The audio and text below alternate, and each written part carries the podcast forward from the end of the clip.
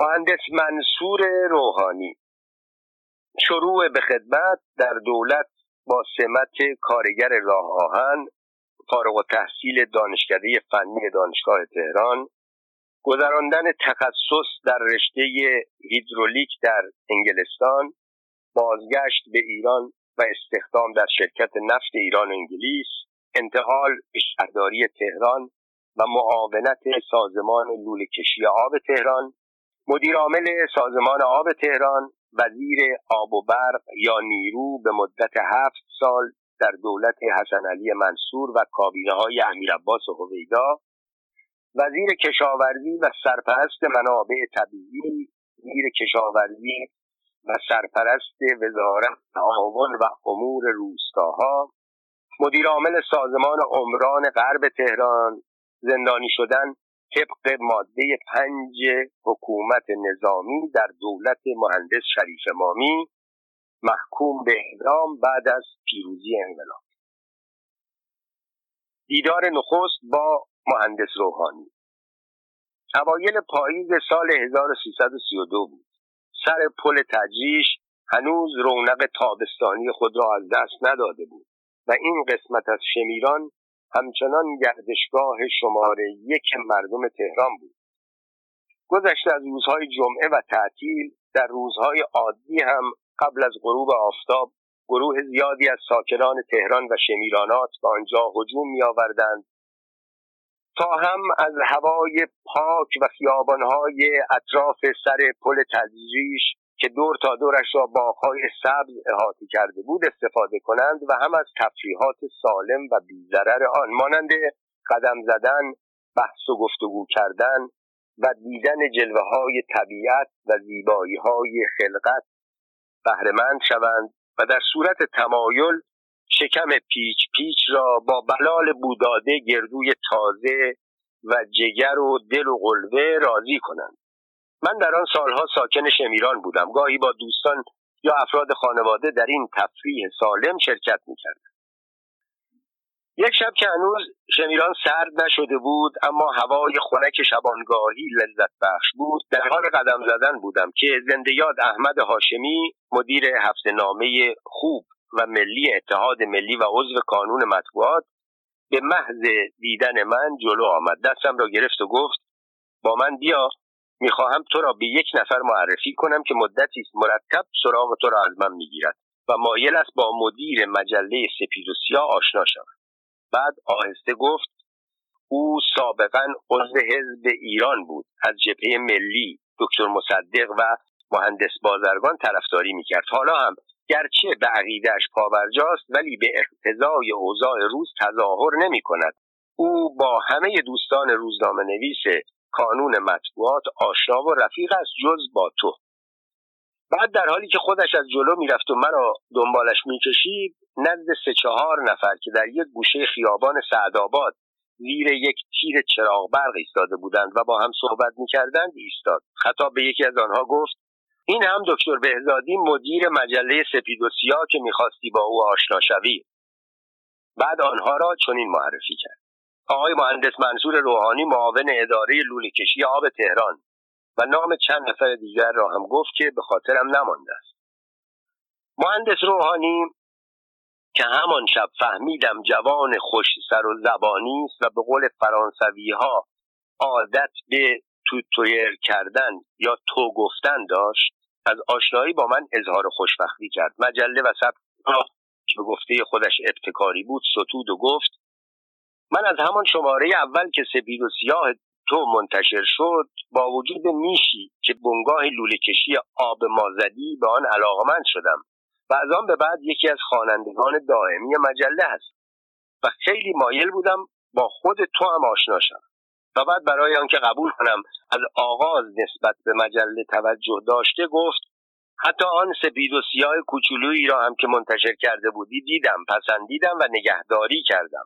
منظورش چاپ یک مجله کوچک مصور به اندازه کم دست بود که به عنوان معرفی مجله قبل از انتشار اول سپید و سیاه چاپ و توضیح کرده بودم.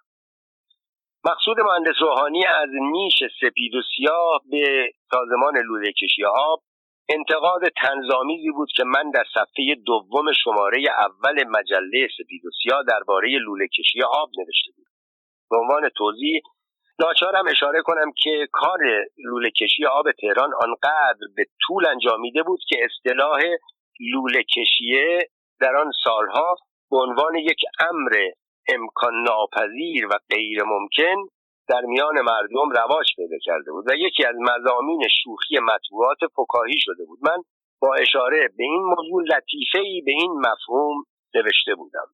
لوله کشی چند سال از مردم تهران در انتظار لوله کشی آب هستند ولی متاسفانه تا کنون جز حرف و وعده چیزی آیدشان نشده. دوستم می‌گفت اگر شهرداری تهران به جای ده هزار مدیر کل و کارمند و رفتگر و معمور آتش نشانی ده هزار لوله آهنی داشت تا کنون لوله کشی شهر تمام شد. باید توجه داشت که در آن زمان کار لوله کشی آب تهران در دست شهرداری بود و سازمان لوله کشی آب هم از ادارات تابع شهرداری دو سه روز بعد از انتشار شماره اول مجله سوید و سیاه و انتقاد من از لوله کشی تهران پاکتی از سوی بنگاه مستقل لوله کشی آب تهران به دفتر مجله رسید. وقتی پاکت را باز کردم نامه ای مفصل در آن دیدم که با خط خوش و جوهر آبی روشن شاید هم سبز چون من کوررنگ هستم. با امضای مهندس مهدی بازرگان مدیر عامل بنگاه مستقل لوله کشی آب نوشته شده بود. مهندس بازرگان با تنزی شیرین که خاص خود او بود در پاسخ انتقاد مجله نوشته بود مدتها بود آگهی های انتشار مجله سپید و سیاه را با طرحهای زیبا در جرایق می‌دیدم و با بیصبری در انتظار انتشار مجله و مطالعه آن بودم. اما نمی‌دانستم در اولین شماره خود من و همکارانم در سازمان لوله کشی آب هدف تیر انتقاد این مجله خوب قرار خواهیم گرفت. بعد همچنان که عادت او بود به جد و به تنز علل عدم پیشرفت کار لوله کشی آب را شهر داده بود. دریافت یک نامه مفصل و شیرین از شخصیتی مانند مهندس بازرگان از سوی روزنامه نویسی جوان و تازه کار برایم بسیار ارزش داشت. اولین بار در عمرم بود که می‌دیدم یک مقام رسمی محترم و محبوب برای مجلم اهمیت قائل شده و در جواب یک انتقاد کوچک نامه مفصل نوشتم. بلافاصله نامه بازرگان را به شعبه حروفچینی فرستادم. چون چاپ آن به شماره دوم مجله نمی رسید تصمیم گرفتم نامه را در شماره سوم سپید در جای مناسبی چاپ کنم. این نامه با همه علاقه ای که به چاپ آن داشتم هرگز چاپ نشد. حوادث 28 مرداد باعث سقوط دولت دکتر مصدق و توقیف همکاران دکتر مصدق از جمله مهندس بازرگان شد. از آن پس دیگر حتی نام مهندس بازرگان را نمی‌شد آورد. چه رسد به آنکه بتوان نامه مفصلی از او چاپ کرد. این نامه جالب هنوز در میان اوراق من هست. به عنوان یادبودی از یک مرد خوب خوشقلب خوشخو خوشباطن ولی ساده دل که همه را همچون خودش خوب خوشقلب خوشباطن و ساده دل می‌دانست. آخرین دیدار با مهندس روحانی. مهندس روحانی در از اواسط سال 1332 تا اواسط سال 1157 یعنی مدت 25 سال جزء دو سه نفر از رجال رژیم گذشته بود که چون این مدتی طولانی به عنوان مدیرعامل سازمانهای مهم و وزیر وزارتخانه های مختلف مشغول به کار بود. زمانی هم که پس از برکناری امیر عباس هویدا از نخست وزیری در سال 1156 دکتر جمشید آموزگار با دریافت فرمان نخست وزیری خواست تغییری جزئی در نوع وزرای دولت خود بدهد و منصور روحانی را که شایعاتی پیرامون اعتقادات او وجود داشت از هیئت دولت کنار گذاشت روحانی بلافاصله به دستور شاه به عنوان مدیرعامل سازمان عمران غرب تهران شهرک غرب شهرک قدس انتخاب شد. این سازمان در آن زمان با داشتن برنامه های وسیع و بودجه هنگفت چیزی از یک وزارتخانه کم نداشت. ماهای اول سال 1157 ماهای اوج انقلاب بود. ما باقی مانده های کانون مطبوعات سال 1332 البته با تغییراتی با استفاده از ادعای حکومت درباره فضای باز سیاسی و بهرهجویی از حالت انقلابی که در کشور به وجود آمده بود دور هم جمع شدیم. و پس از چهار سال توقیف تلاش کردیم برای انتشار نشریاتمان مجددا امتیاز بگیریم. با خبر احتمال انتشار مجدد روزنامه ها و مجله هایمان بسیاری از رجال رژیم گذشته بار دیگر به یاد ما افتادند. تلفن در پی تلفن نامه در پی نامه ملاقات در پی ملاقات مهمانی در پی مهمانی و در همه دلسوزی در پی دلسوزی. حیف از مجله سپید و سیاه نبود که توقیف شد. مجله فردوسی نشریه مورد علاقه نسل جوان بود. طفلک جوانهای ما در این مدت چیزی برای خواندن نداشتند. هفته نامه دنیا سالنامه دنیا که واقعا معرکه بود. همچنین اظهار نظرهای مشابه در مورد سایر روزنامه ها و مجله های گروه ما. از جمله کسانی که با ما تماس گرفتند حتی پیشنهاد کرد مانند گذشته ها با هم دوره داشته باشیم و یکدیگر را مرتب ببینیم همین آقای مهندس منصور روحانی دوست دیرین همه ما بود. او اگرچه از وزارت افتاده بود ولی به عنوان مدیر عامل سازمان عمران غرب بروبیایی داشت و ما روزنامه های جدید الانتشار هنوز جای پای محکمی نداشتیم.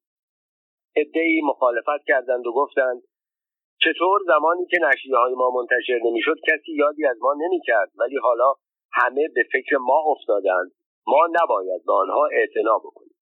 عدهای موافق برقراری ارتباط بودند و می‌گفتند هنوز که خبری نشده مگر ندیدید مأموران فرماندار نظامی به دفتر فلان روزنامه و فلان مجله ریختند و فلان روزنامه نویس و فلان مجله نویس را گرفتند و به زندان انداختند؟ ممکن است این بلا را سر ما هم بیشتر بیاورند.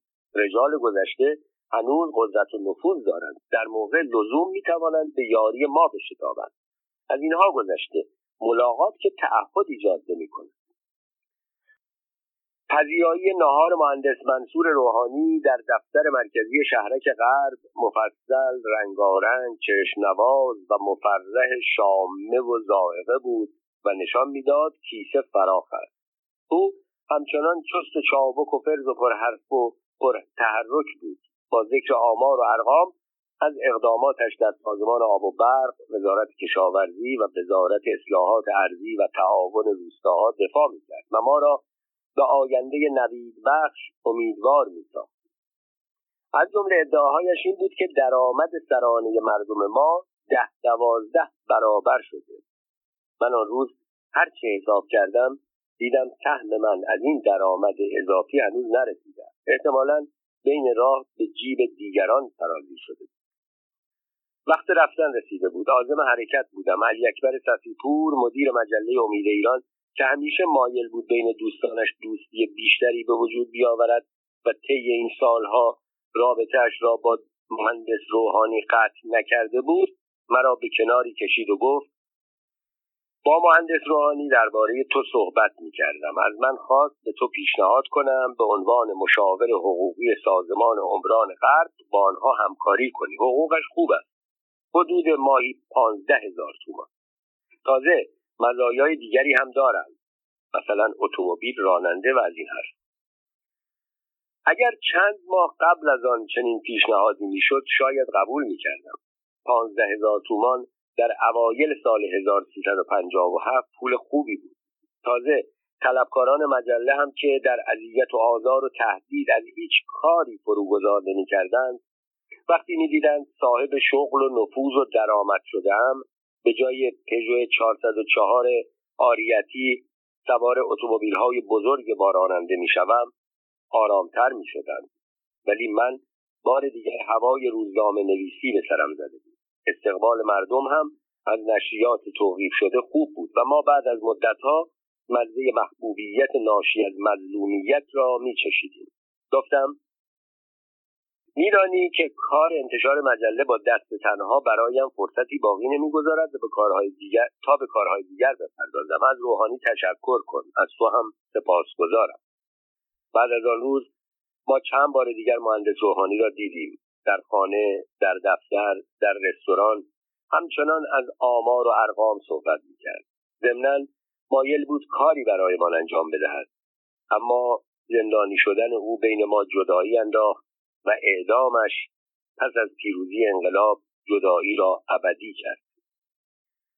شرح زندگانی مهندس روحانی مهندس منصور روحانی به طوری که خودش در بیوگرافی های رسمی از جمله کتاب هویزهو از انتشارات اکواف ایران جهانگیر بهروز ادعا کرده در سال 1300 خورشیدی در تهران در یک خانواده مذهبی به دنیا آمد.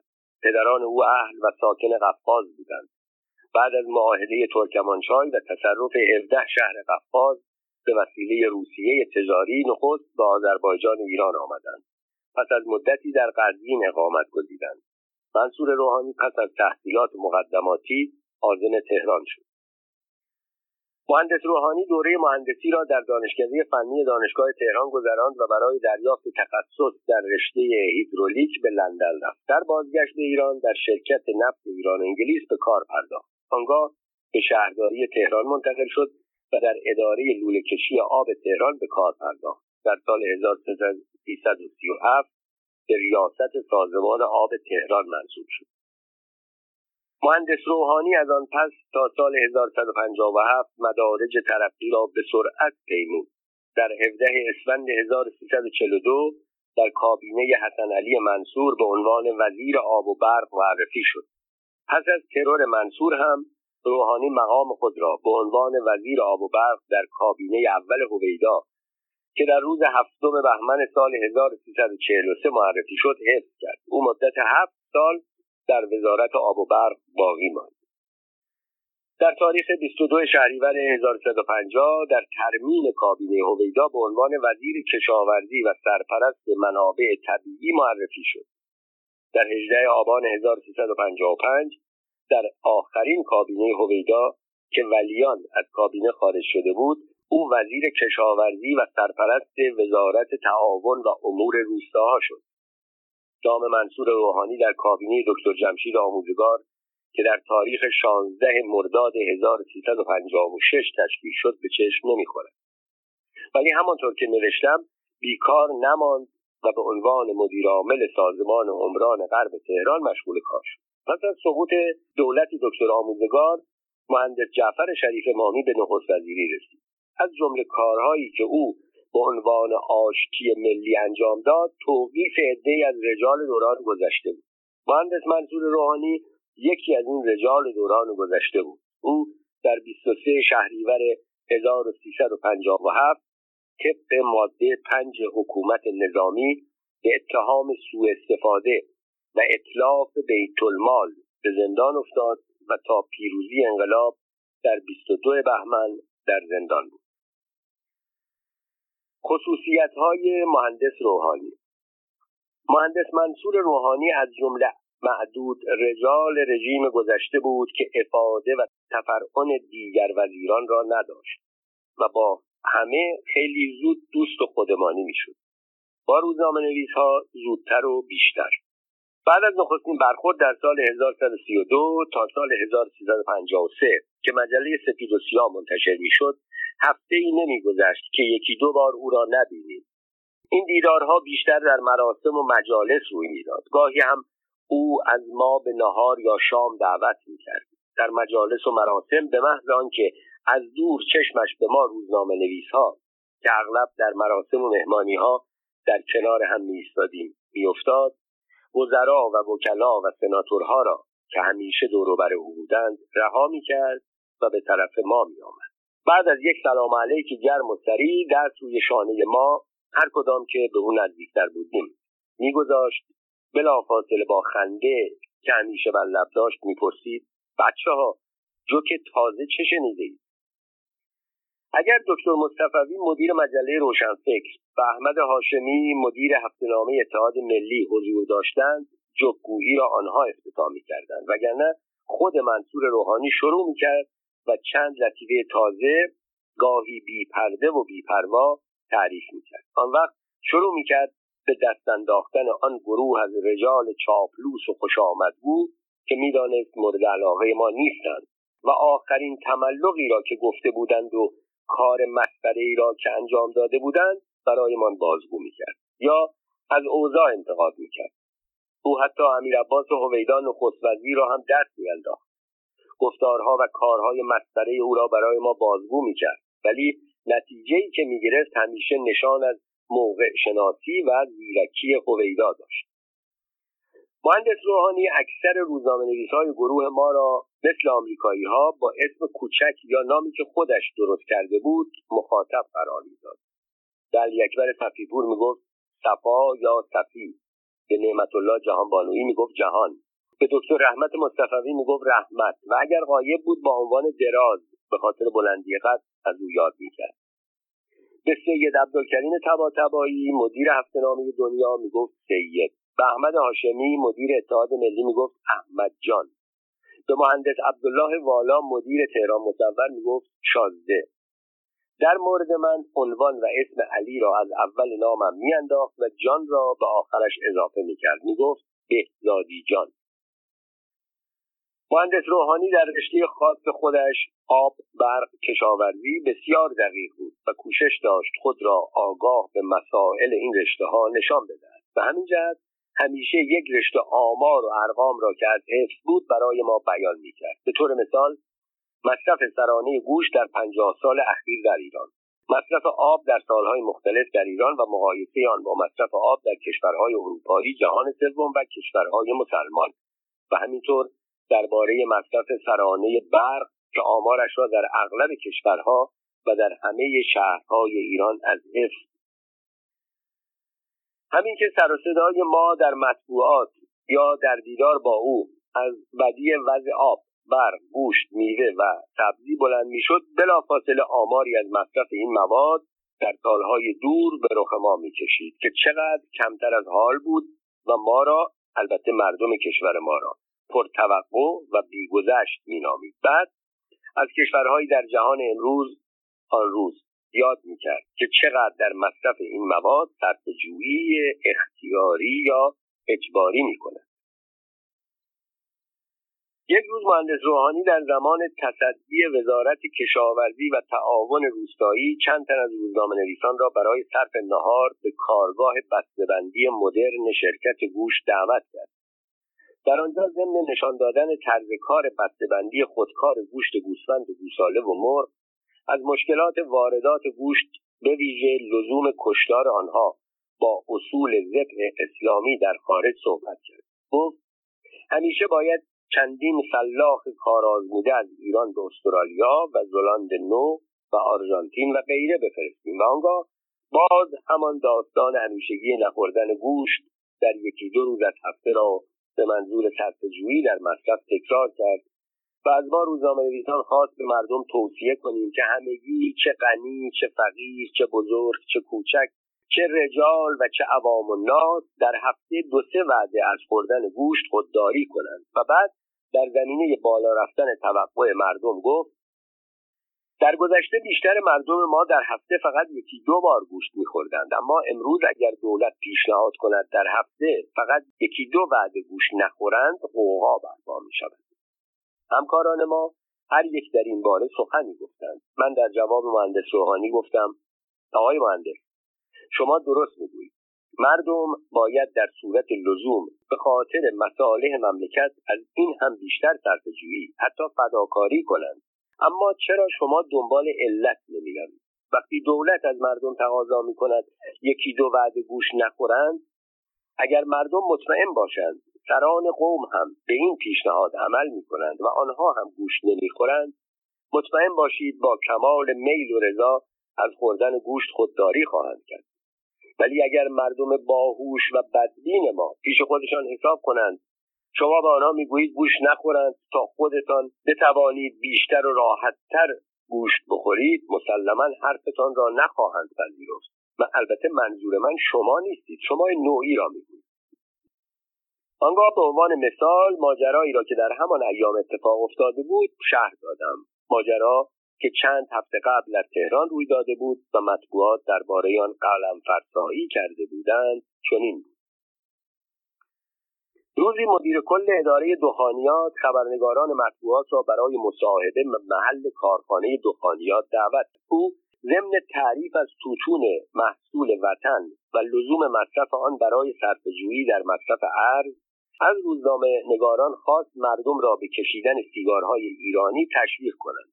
در آن سالها هنوز آمریکایی ها رهبری مبارزه با کشیدن سیگار را که من سیگار نکش هم نفهمیدم ریشش از کجا آب می‌خورد و درباره مزار آن حتی از هروئین و کوکائین و تریاک و گرد هم بیشتر تبلیغ می‌کنند به عهده نگرفته بودند و کشیدن سیگار کاری عادی و عمومی بود. به هر حال جناب مدیر کل همچنان که با حرارت مشغول ذکر محاسن سیگارهای ایرانی و لزوم نکشیدن سیگارهای خارجی بود بی اختیار دست در جیب مبارک کرد و یک جعبه سیگار وینیستون آمریکایی از جیبش بیرون آورد. سیگاری از میان آن برداشت روشن کرد و با لذت مشغول کشیدن شد. روزنامه نویسان نکته سنج بلافاصله از جعبه سیگار وینستون جناب مدیر کل و حالت وینستون کشیدن او عکس گرفتند و موضوع به صورت سوژه روز مطبوعات درآمد. آنگاه افزودم البته باید دانست که چنین تبلیغاتی در میان مردم تأثیری نخواهد داشت. وقتی جلسه تمام شد مهندس روحانی نزد من آمد و در حالی که با دست به پشت من می‌زد گفت حرفت حسابی بود. مشکل بزرگ ما این است که نتوانسته ایم اعتماد مردم را جلب کنیم. کاری که دولت هندوستان در آن موفق بوده است. به قول تو اگر نخوردن گوشت مانند پیشنهاد نکشیدن سیگار خارجی به وسیله آن آقای مدیر کل باشد نتیجهش همان خواهد بود که دیده ایم. قبلا گفتم آقای مهندس روحانی مرد باهوشی بود. اغلب برای قبولاندن بعضی از تصمیمات شاه و دولت استدلالهایی می‌کرد که باعث رضایت خاطر دولت و حکومت می‌شد. شاید یکی از عللی که مهندس روحانی توانست مدت 25 سال در مشاغل مهم کشور باقی بماند رضایت خاطر شاه و نخست وزیر از این نوع استدلالهای او به یاد دارم وقتی بعد از سالهای سی و و چهل صنعت منتاج در ایران رواج پیدا کرد. ما مطبوعاتی ها نسبت به این تصمیم با آن وقت که شروع شده بود نظر خوشی نداشتیم و در نشریات خودمان درباره رواج صنعت منتاج هشدار می‌دادیم. افکار عمومی هم مانند ما بدبین بود. یک روز در یکی از دوره ها بین ما و مهندس روحانی در این باره بحثی در گرفت او از صنایع منتاج دفاع می کرد ایران چاره ای ندارد جز که به یک کشور صنعتی تبدیل شود و برای اثبات ادعای خود ژاپن را مثال آورد که در آغاز صنعتی شدن دوران سختی را گذراند و شکستها خورد تا پیروز شدن را یاد گرفت. دوستان ما می‌گفتند طرز تفکر تولید کننده های ژاپنی که به پیشرفت کشور بیش از درآمد خود میاندیشند با بعضی از کارخانهداران ایرانی که فقط به فکر درآمد خودشان هستند تفاوت وجود نگرانی ما از این است که از صنایع منتاج شروع کنیم ولی تا آخر در همان صنعت منتاج باقی بمانیم. اگر چنین شود که متاسفانه از ظاهر قضیه همینطور پیداست تا ابد برای ساختن اتومبیل کولر آبگرمکن بخاری و غیره چشممان باید به دست خارجی ها باشد. اما مهندس روحانی در دفاع از صنعت منتاج می‌گفت ببینید بچه ها بی خود سر و صدا راه نیندازید. من به طور دقیق محاسبه کردم. مقدار آبی که برای تولید یک اتومبیل پیکان مصرف می شود درست مساوی است با مقدار آبی که یک بوته هندوانه لازم دارد. در کشوری که کمبود آب وجود دارد آیا بهتر نیست پیکان بسازیم و به کشورهای همسایه صادر کنیم تا برویم دنبال کشت هندوانه و شکممان را از آب پر کنیم؟ نفت ما روزی به پایان می‌رسد. در آن روز فقط یک صنعت قوی می‌تواند جبران قطع درآمد نفت ما را بکند. حرف او ما را که طرفدار صنعت واقعی بودیم راضی نمی‌کرد. او هم به شوخی به ما می‌گفت که این حرفها را برای به دست آوردن تیراژ و کسب وجاهت ملی می‌زنیم. هرچه بود سخنان او خوشایند دولتیان و طرفداران صنعت منتاج واقع می‌شد. اما نوشته های ما در دل مردم می نشست و به گفته ملک الشعرای بهار در غزل زیبای دخترک اعجمی نسب مقیم بسره تا آخر ما و مردم در دلال خود باقی ماندیم و او و دولت در دلال خودشان. در آن سالها در کشور ما شرکت های بزرگ و معتبر وجود نداشت. تا افراد با خریدن سهام آنها درآمد ثابتی برای کمک هزینه زندگی در سنین بالا داشته باشند. تورم سالانه هم بیشتر از بهره سپرده ها بود. پس این کار هم صرف نداشت. مردم برای خود به سلیقه خود راههایی پیدا کرده بود طبقه متوسط برای تأمین زندگی در زمان پیری پولهای کم خود را در آغاز خرید صرف, صرف خرید زمینهای زراعی کوچک از خرد مالکین می‌کردند و به عنوان خرد مالک جدید روزگار میگذراند بعدها که تهران دارای خطوط اتوبوسرانی خصوصی متعدد شد عدهای جمع می‌شدند. سهم یا سهمهایی از یک اتوبوس یا یک خط اتوبوسرانی میخریدند. بعد از شهریور بیست که شرکت های برقی خصوصی دایر شد بعضی از افراد تمام شرکت های برق خصوصی را خریداری می‌کرد.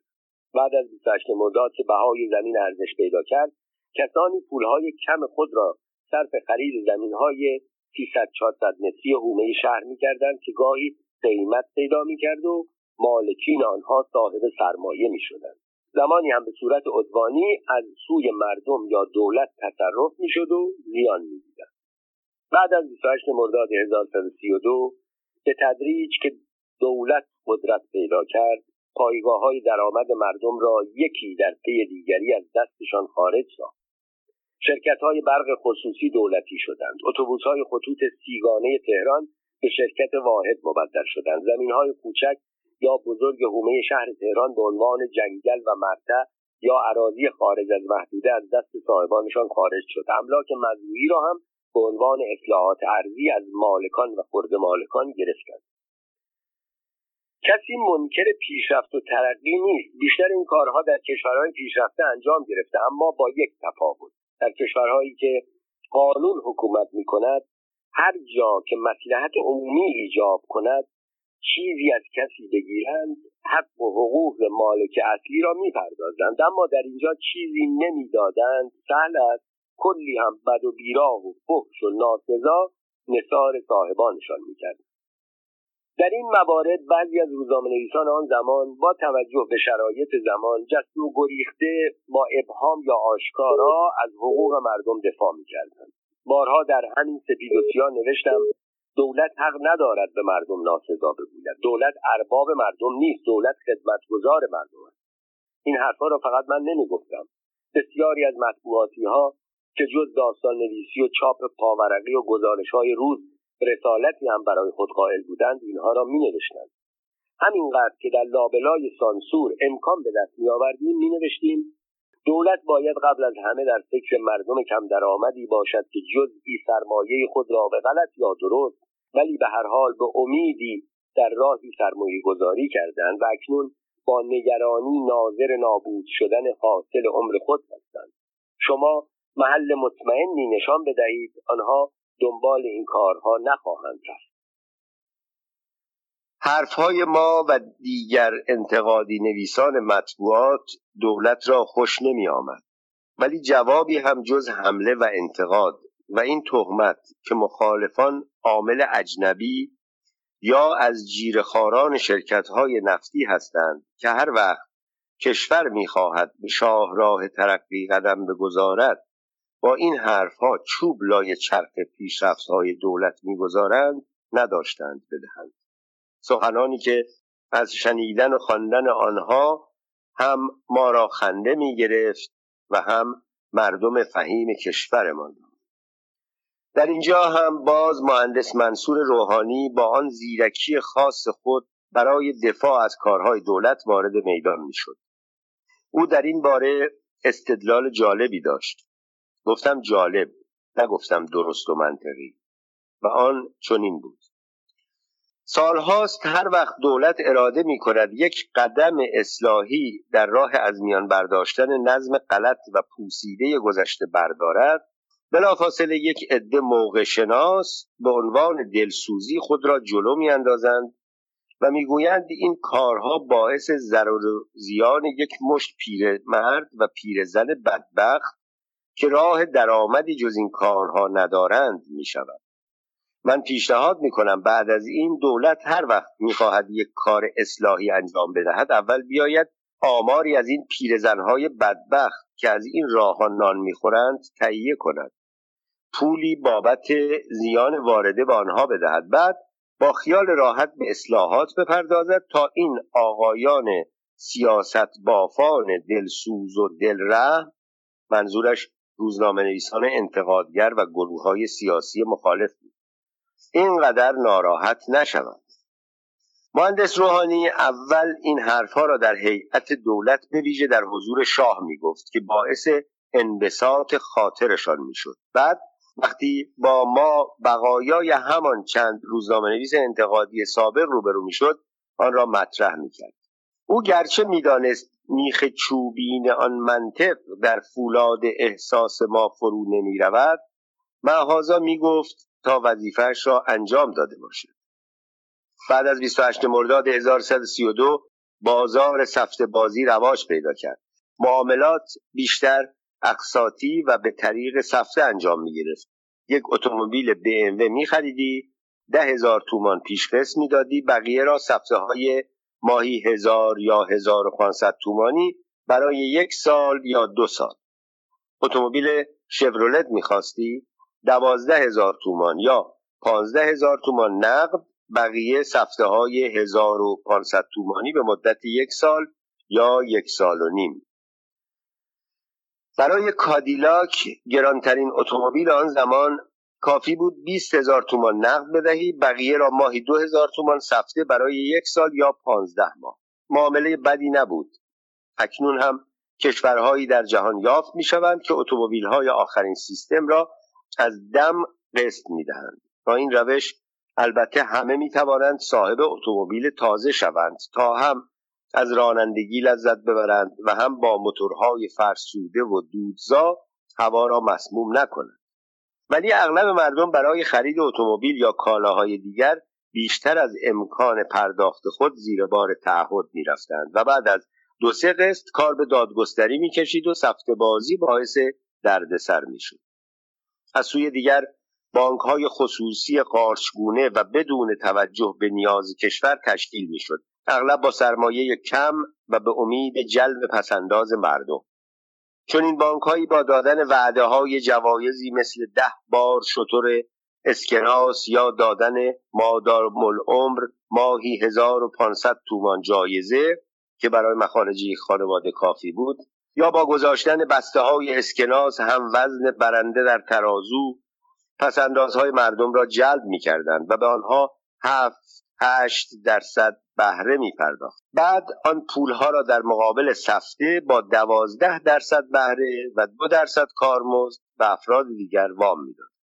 به این ترتیب بانک ها به جای آنکه دست کم قسمتی از سرمایه خود را صرف پیشرفت اقتصاد کشور کنند و در ایجاد صنایع مفید و تجارت کالاهای لازم و به خصوص صادرات سرمایه گذاری کنند به خاطر کمی سرمایه و امید به سود سریع به ساده ترین و سودآورترین قسمت کار بانکداری یعنی وام دادن و بهره گرفتن اکتفا می‌کرد مطبوعات از این سیستم کار بانکی انتقاد می‌کردند. از یاد نمی‌برم روزی با مهندس روحانی در این باره صحبت می‌کردیم. او در جواب ما به سبک استدلال های خاص خودش چنین گفت. اساس سرمایهداری با سفت بازی میگردد. حالا برایتان یک داستان می‌گویم تا بدانید کار بانک همین است. و آنگاه در مقابل چشمهای حیرت زده ما چنین گفت. روزی صاحب یک کارخانه لباس دوزی به بانک رفت. یک سفته خورد کرد. ده هزار دلار یا تومان از بانک گرفت. آنجا یک سره نزد پارچه فروشی که مقدار زیادی پارچه از اون نسیه خریده بود رفت.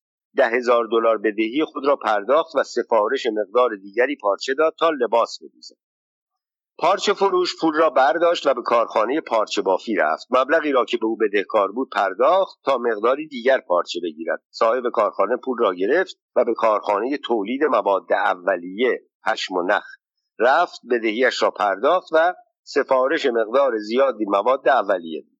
کارخانه لباس دوزی وقتی اجناسش آماده شد آنها را به عمد و فروشان فروخت. چون خریداران پول نقد نداشتند از آنها سفته مدت دار گرفت.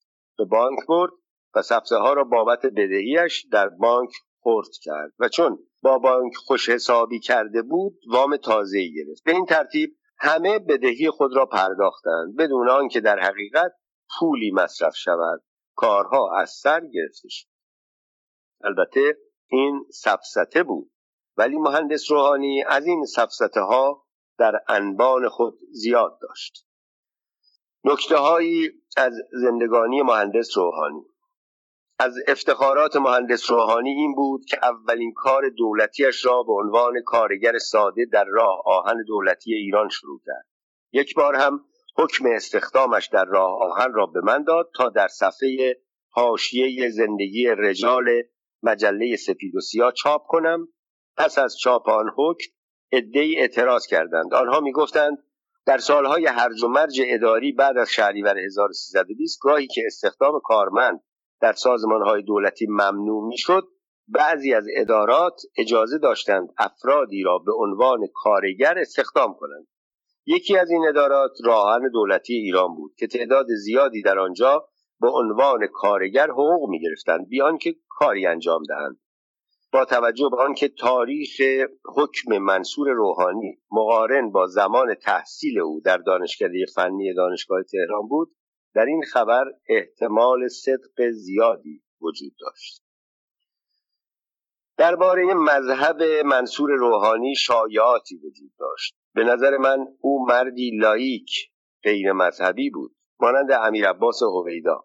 هر دو با مذهب پدری میانه ای نداشتند اما ظاهرا مادرش مانند مادر هویدا مذهبی بود. روحانی مانند هویدا از او زیاد صحبت می‌کرد بیان که از پدرش حرف بزند.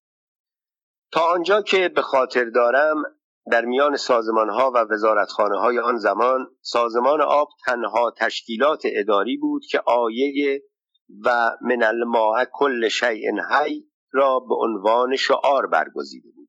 در اینکه این شعار یادگاری از دوران ریاست مهندس مهدی بازرگان در بنگاه مستقل لول کشی آب بود یا مهندس روحانی آن را بعدا برای سازمان آب برگزید؟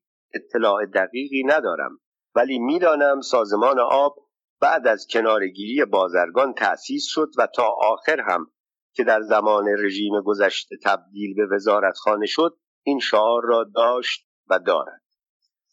مهندس روحانی دستور داده بود آب خانه کسی را به سبب ندادن پول آب قطع نکنند. در این باره گاهی به شوخی می گفت فقط همین مانده که به من نسبت شمر و یزید هم بدهند. یک بار در زمانی که وزیر آب و برق بود به علت خشکسالی شدید در تهران به روزنامه نگاران گفته بود در آینده نزدیکی ما خواهیم توانست به دلخواه در هر زمان و در هر جا که بخواهیم باران ببارانیم برای این کار کافی است با وسایلی ابرها را بارور کنیم و به محل دلخواه ببریم. خبر مهمی بود. روزنامه ها آن را بزرگ کردند. ولی موضوع از روز بعد مسکوت گذاشته شد. مهندس روحانی هم دیگر اظهار نظری در این باره نکرد. ظاهرا اظهار نظر بعضی از مخالفان او را ترسانده بود. یک بار که به شدت شایع شده بود روحانی مسلمان نیست حتی شایع بود در قوم علیه او تومار تهیه کرده بودند. یکی از دوستان روزنامه‌نگارش برای رفع اتهام او بالای یکی از مقالات مذهبی که در مجلش چاپ می‌شد اسم مهندس روحانی را به عنوان نویسنده گذاشت و مقدمه هم بر آن نوشت. از غذا نویسنده سلسله مقالات که قاضی دادگستری اهل قلم و فاضل بود از این کار رنجید. حتی شنیدم نزدیک بود کار بالا بگیرد. ولی خوشخویی مدیر مجله میانجیگری همکاران مجله و گذشت نویسنده مانع تعقیب کار شد. ولی موضوع در محافل مطبوعاتی سر و صدا کرد. مهندس روحانی بسیار پرتحرک بود. همیشه قیافه خندان داشت. با همه زود آشنا می‌شد و زود هم خودمانی می‌شد. قدی متوسط داشت. سرش تاس بود. صورتش سفید بود. سر و صورتش همیشه برق می‌زد. در لباس پوشیدن پیرو مدهای جدید نبود ولی شیک می پوشید اهل دل بود و نظرباز بود آن هم تا حد هوسبازی. او چند سال رئیس سازمان آب و هفت سال وزیر آب و برق بود. در این دوران طولانی به شهرهای زیادی آب و برق رساند. خودش درباره این کارها می گفت در این شهرها هر کس در آینده شیر آب را باز کند یا چراغ روشن کند باید از من یاد کند. نقش مهمی که مهندس روحانی در دوران انقلاب سفید شاه ایفا کرد کشف مهندس عبدالله ریاضی رئیس دانشکده فنی دانشگاه تهران و نامزد کردن او برای ریاست مجلس شورای ملی در دوران انقلاب سفید. مهندس روحانی شاید به خود میبالید که حق شاگردی را در حق استادش به خوبی به جای آورده. باعث شده او عوض آنکه تا آخر عمر در دانشکده تدریس کند به ریاست مجلس شورای ملی ایران رسیده. اما این خدمت برای مهندس ریاضی عاقبت خوبی نداشت چون سرانجام سبب شد محکوم به اعدام شود. شرح ماجرا در قسمت اول شبه خاطرات در فصل مربوط به زندگانی مهندس ریاضی نوشته شده. بعد از اعدام مهندس منصور روحانی همسر او دوران سختی را گذراند. به آمریکا رفت. در آنجا مدتی پرستاری بچه های ثروتمندان را می‌کرد. برای یک زن ایرانی بعد از 20 سال همسر وزیر بودن قبول چنین حرفه هایی دشوار است. چند سال قبل شنیدم خودکشی کرده. علت را نفهمیدم. یکی از آشنایان گفت دچار بیماری روحی شده بود. شاید هر خبری محتمل صدق و کذب است. مقاله نویسی نابهنگام مهندس روحانی. به خاطر نمیآورم از مهندس روحانی مقالات سیاسی در نشریات خوانده باشم. اگر هم به اصرار همکار از دست رفتم عبدالکریم تباتبایی برای سالنامه خوب دنیا چیزی نوشته باشد حتما آمار و ارقامی درباره پیشرفتهای کشور به ویژه در زمینه آب و برق در دوران تصدیش در وزارت نیرو و افزایش محصولات کشاورزی در حال آینده در زمان وزارت کشاورزی و تعاون روستایی بود. اما او در اوایل سال 1157 یک اشتباه شخصی یا به روایت یک فداکاری به خاطر رژیم کرد که بعد از انقلاب به زیان او تمام شد. با به روی کار آمدن کاندیدای حزب دموکرات در سال 1355 خورشیدی 1976 میلادی در آمریکا دکتر امینی که از گذشته با سران حزب دموکرات آشنایی و ارتباط داشت بعد از مدتها بیکاری و سکوت یک سری فعالیت های سیاسی را شروع کرد که بلافاصله از سوی مطبوعات شبه دولتی آن زمان حملات شدیدی به او آغاز شد. چندی بعد یعنی بعد از آغاز جنبش علیه رژیم دکتر امینی بار دیگر اعلامیه‌ای در مطبوعات منتشر کرد. خلاصه اعلام خطر دکتر امینی که در اوایل سال 1157 در روزنامه های عصر تهران چاپ شده بود چنین بود. طی این سالها فرصتهای طلایی از دست رفت. ثروت مملکت به چنگ عدهای دلال افتاد. فساد در همه کارها رخنه کرده. در چنین شرایطی فقط با تعقیب دزدان و مفسدان نمی‌توان مردم ناراضی بند گسسته را قانع کرد که ادعای مبارزه با فساد واقعیت دارد. در آن زمان دکتر امینی به نزدیکان خود گفته بود در چنین شرایطی با تشکیل کمیسیون شاهنشاهی برای بازرسی ادارات و شرکتها و کارخانه های خصوصی و ادعاهای لفظی و ظاهری ایجاد فضای باز سیاسی با همان عوامل و همان افراد و برکنار کردن عدهای وزیران و به کار گماشتن وزیرانی دیگر از همان نوع ولی با اسم و قیافه دیگر مردم به حسن نیت گردانندگان رژیم قانع نمی شوند. به دستور دستگاه یک بار دیگر روزنامه ها و روزنامه نویس های ای معمولیت یافتند به دکتر امینی حمله کنند و خطاهای او را در دوران نخست وزیریش که البته کم هم نبود باز شمارند قبلا در سالهای 1155 و 1356 حملاتی در مطبوعات علیه دکتر امینی شروع شده بود. در هر دوبار ادهی به دستور دستگاه و بعضی هم به تمایل شخصی این کار را کردند. اما در هر دو مورد از چند روزنامه نویس که به دستور یا به دلخواه به امینی حمله کرده بودند که بگذریم هیچ یک از رجال رژیم گذشته که سالها از رژیم متنفع شده بودند در این راه قدم نگذاشتند و به دفاع از شاه و رژیم نپرداختند. حتی بسیاری فرار را برقرار ترجیح دادند. ولی یک روز چشممان به مقاله‌ای در روزنامه کیهان افتاد که در بالای آن امضای مهندس منصور روحانی وزیر سابق کشاورزی دیده میشه مهندس منصور روحانی از یاد برد که سالها قبل دکتر امینی او را به سازمان لوله کشی برد و استخدام کرد.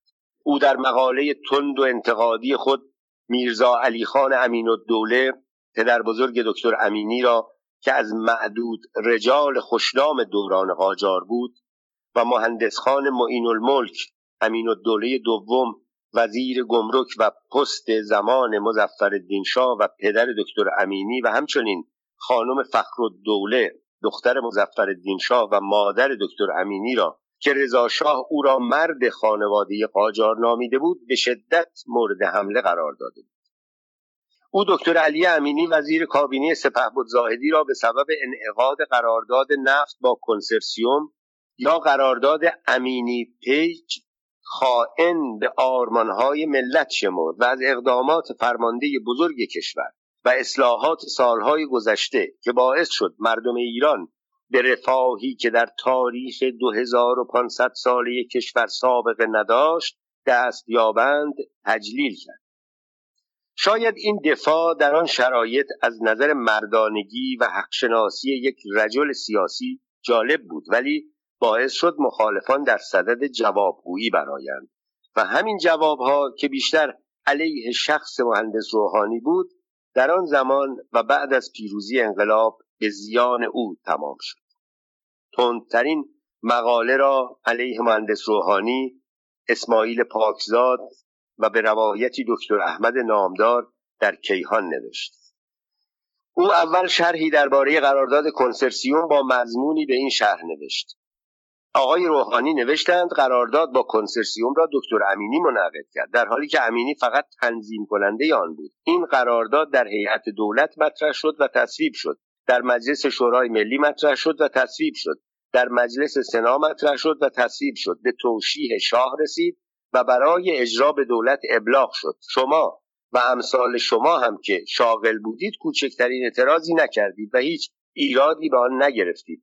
هر خطایی که در آن بار شده همه شما مسئولان هستید نه فقط یک نفر.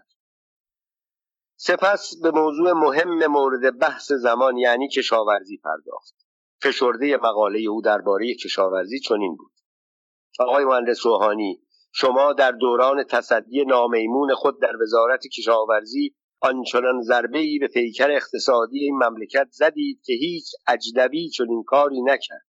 مملکتی که برنج صادر می‌کرد گندم به چین می‌داد و محصول کشاورزی خود را به جزایر خلیج فارس میفرستاد امروز از آمریکا برنج میآورد و پیاز از ترکیه و زانوی غم در بغل گرفته به حال زار خودش میگرید. نویسنده سپس ضربه خود را با این حملات شدیدتر کرد. این شما بودید که عواید نفت را که سر به میلیاردها دلار می‌زد به جیب خریداران نفت برمیگرداندید. به عبارت دیگر نفت دادید و پیاز گرفتید. و چون از این معامله پرسود باز هم دلار میماند و شما از این حیث نگران بودید نقشه کشیدید و به عذر اینکه بندرها گنجایش تخلیه ندارند آنچه را که خریده بودید به دریا ریختید تا مجددا همان را بخرید. این تاریخچه پیج و امینی نیست که ساختگی است. حقیقتی است که بچه های پنج ساله بندر عباسی و خرمشهری و آبادانی دیدند و به یاد دارند. ضربه به قدری شدید بود و انعکاس آن به قدری زیاد بود که مهندس شریف مامی هم ناچار شد مهندس روحانی را بازداشت کند. خاتمه یک زندگی. دادگاه انقلاب اسلامی تنها محلی بود که مهندس منصور روحانی نتوانست با ذکر استدلالهای خاص خودش و ارائه آمار و ارقامی که آن همه برای تهیه آنها کوشش کرده بود بزات را راضی کند که در دوران تصدی 25 ساله خود خدمت کرده نه خیانت. حتی پیرزنی که مهندس روحانی همیشه پیشنهاد می‌کرد اول حساب او را تصویه کنند در دادگاه نبود تا به سود روحانی شهادت بدهد. چون برخلاف گفته روحانی هرگز حساب او را تصویه نمی‌کرد. در مقابل شاهدان زیادی که برای شهادت علیه روحانی حاضر بودند شاید ای از کودکان آبادانی و خرمشهری و غیره مقاله ای را که علیه او در روزنامه کیهان چاپ شده بود به عنوان دلیل خطاهای این وزیر پیشین کشاورزی ارائه کردند. به ویژه آنجا که نوشته شده بود او دستور داد که محصولات غذایی را در دریا بریزند. دادگاه منصور روحانی را به عنوان مفسد فی محکوم به اعدام کرد.